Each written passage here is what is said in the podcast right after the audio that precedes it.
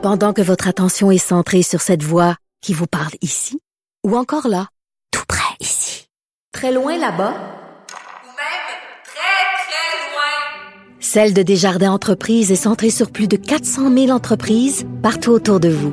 Depuis plus de 120 ans, nos équipes dédiées accompagnent les entrepreneurs d'ici à chaque étape pour qu'ils puissent rester centrés sur ce qui compte, la croissance de leur entreprise.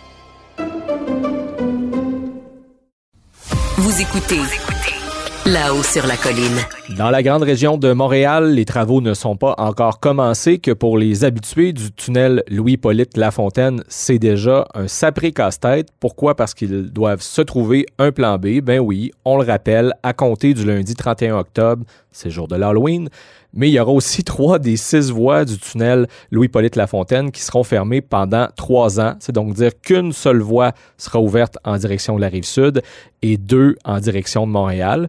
Pour vous donner une idée de l'ampleur du problème, pour éviter le pire, le gouvernement estime qu'il faudrait que les deux tiers des quelques 120 000 usagers du tunnel prennent le transport en commun, se trouvent une alternative.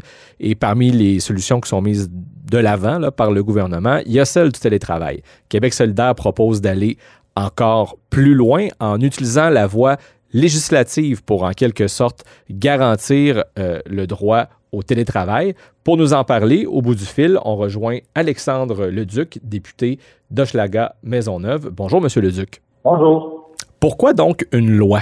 La loi permet d'établir une discussion plus égalitaire entre l'employeur et l'employé. Parce qu'en ce moment, c'est vraiment la prérogative totale et entière de l'employeur d'accepter qu'il y ait du télétravail ou pas. Il n'y a pas à se justifier, il n'y a pas à donner de motif. Il peut juste dire non, moi ça me tente pas et c'est la fin de l'histoire. Ce qu'on dit, nous, c'est que l'employé devrait avoir quand même un peu plus de poids dans la décision on propose, évidemment, c'est une proposition, on peut l'adapter en fonction des, de la discussion qu'on aurait avec les groupes patronaux, les groupes syndicaux, mais on propose qu'au moins, jusqu'à au moins 50% de la tâche d'un employé puisse être faite en télétravail, évidemment, dans un emploi où ça le permet. Si on travaille de la construction, on ne se sent pas qu'on ouais, peut faire du télétravail. C'est pas pour tous les emplois qu'on peut faire du télétravail. Là. Exact. Il y en a de plus en plus. On l'a vu pendant la pandémie à quel point il y avait de nombreux emplois qui pouvaient se faire en télétravail. Donc, jusqu'à 50% de la tâche pourrait être faite en télétravail euh, et qu'en cas de litige entre l'employeur et l'employé, on pourrait donner mandat à la CNESST, donc la Commission des normes d'équité, la santé et sécurité au travail, de trancher.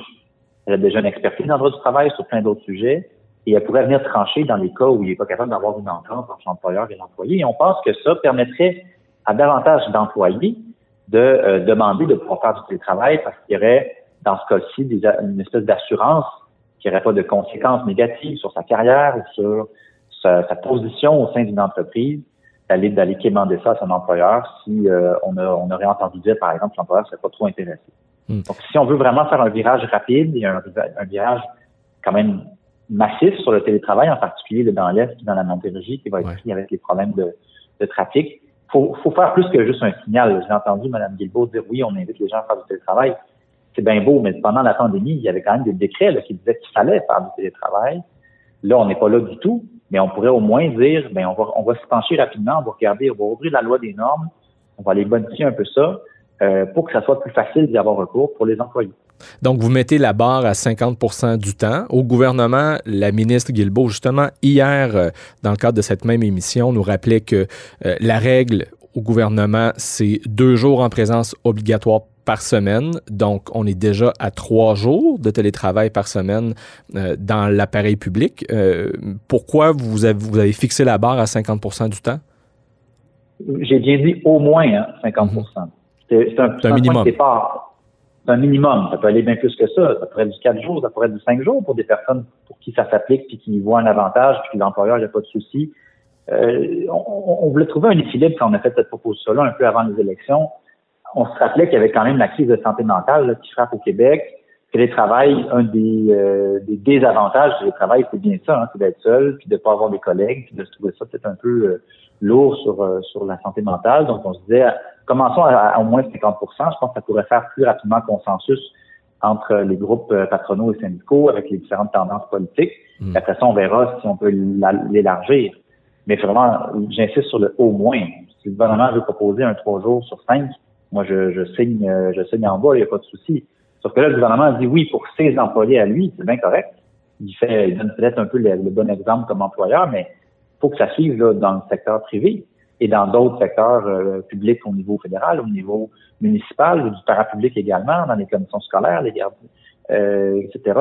Bon, commission scolaire, ça fait tout difficilement pour un professeur, mais je suis en train moi-même de, de vous donner un exemple qui s'y prête un peu moins, mais vous comprenez où je veux aller. Ouais. Euh, il faut qu'il y ait un, un, un, un, système du droit du travail qui soit différent de celui qu'on a connu pour espérer qu'il y ait un changement rapide. Donc, c'est le cadre que vous proposez qui serait inscrit dans une loi. Vous parlez euh, du secteur privé, donc les gens d'affaires aussi font partie de la solution. Je me souviens que pendant la, la campagne électorale, votre porte-parole principal, Gabriel Nadeau-Dubois, a eu des échanges euh, disons, assez corsés avec le président de la Chambre de commerce du Montréal métropolitain, Michel Leblanc.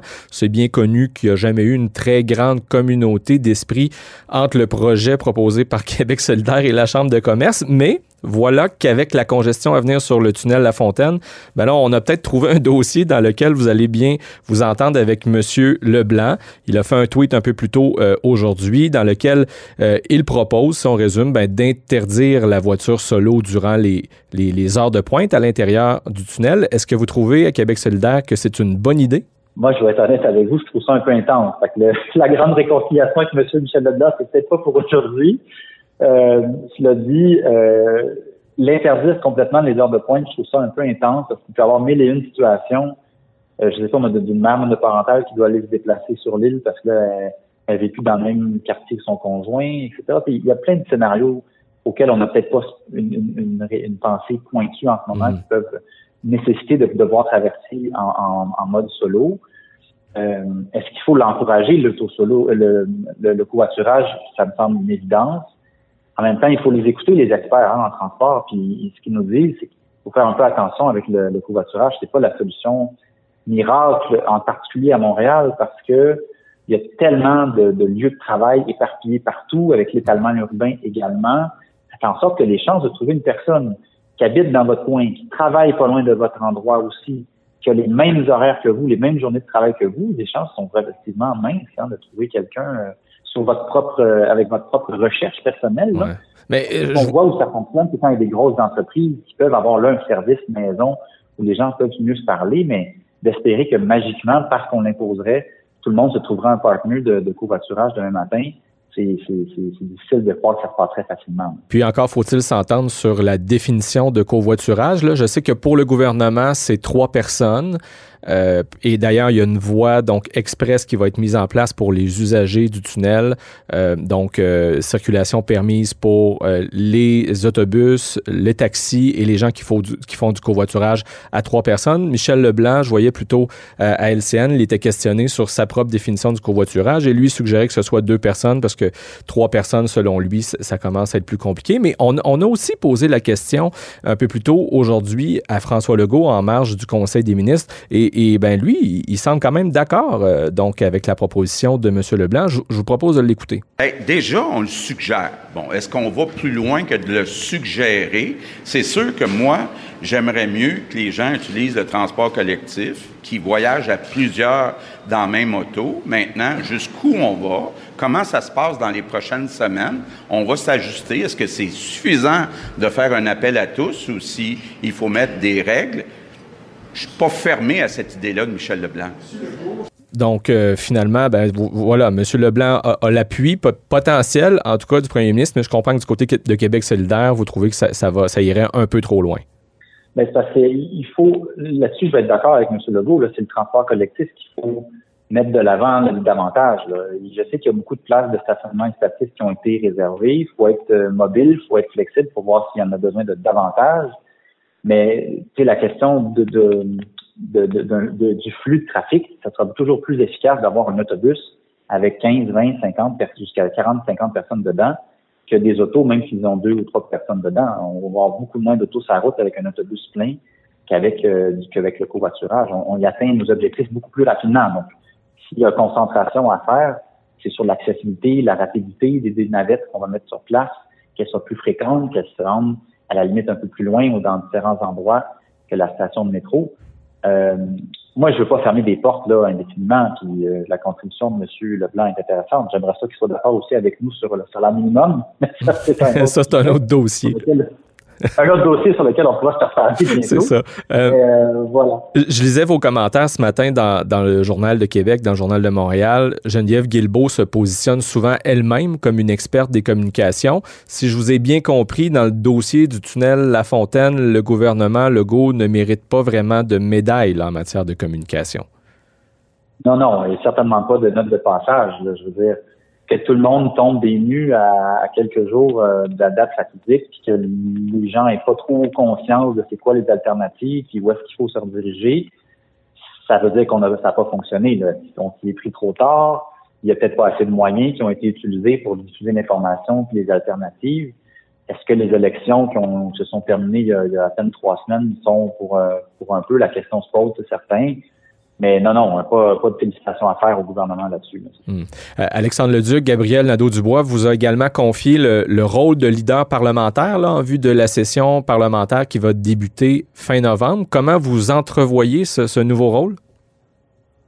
Ben, avec beaucoup d'enthousiasme. Moi, c'est quelque chose qui m'avait toujours euh, intéressé. J'ai un petit côté un peu geek, si on peut dire ça. Donc, les, procédures, comment on négocie à l'Assemblée, les motions, les questions, etc. J'ai toujours été un peu fasciné par ça. Euh, j'ai toujours apprécié aussi mon travail dans les commissions parlementaires, donc de voir comment on peut l'organiser, mieux les organiser, c'est quelque chose qui m'intéresse également. Là, on a deux gros dossiers euh, qu'on doit régler rapidement avant la reprise des travaux, qui est le fameux serment au roi et la question de l'entente entre les partis là, pour euh, être euh, capable d'avoir justement un budget de recherche, un nombre de questions dans le sens du monde et avoir une, vraie place là, au, Salon Bleu. Et ça, je comprends que c'est un dossier qui n'est pas encore réglé. Loin de là. Non, non, on devrait être capable de commencer à se parler, les différents leaders, là, à partir de la semaine prochaine. On est en train d'essayer d'attacher une date là, avec M. Jean Parrette, avec M. Tanguay et M. Arsenault. Et euh, je, suis confiant qu'on va y arriver. Là. De toute façon, on est un peu condamnés à s'entendre, hein, les, les, quatre partis, dans cette, dans cette belle institution qu'est l'Assemblée nationale. Mais oui, il y, a, un petit jeu de discussion, un petit jeu de négociation qui commence. Et moi, vous savez, je suis un, un ancien syndicaliste avant de faire la politique, c'est dans le milieu syndical, donc c'est pas quelque chose qui m'effraie bien bien la négociation. J'en ai fait pas mal. Eh bien, bonne chance avec euh, ce nouveau défi. Merci. Et merci d'avoir accepté l'invitation également. Merci d'avoir été des nôtres euh, aujourd'hui. À bientôt. Ça fait plaisir. Bonne journée. Et c'est ce qui complète cette édition de Là-haut sur la colline. Merci d'avoir été des nôtres. Si vous avez apprécié ce que vous venez d'entendre, n'hésitez surtout pas à partager vos segments préférés sur les réseaux sociaux. Vous pouvez toujours me suivre sur Twitter à Emma Gagnon JDQ. Je serai à la barre de cette émission encore pour notre prochain épisode. C'est donc un rendez-vous. D'ici là, portez-vous bien.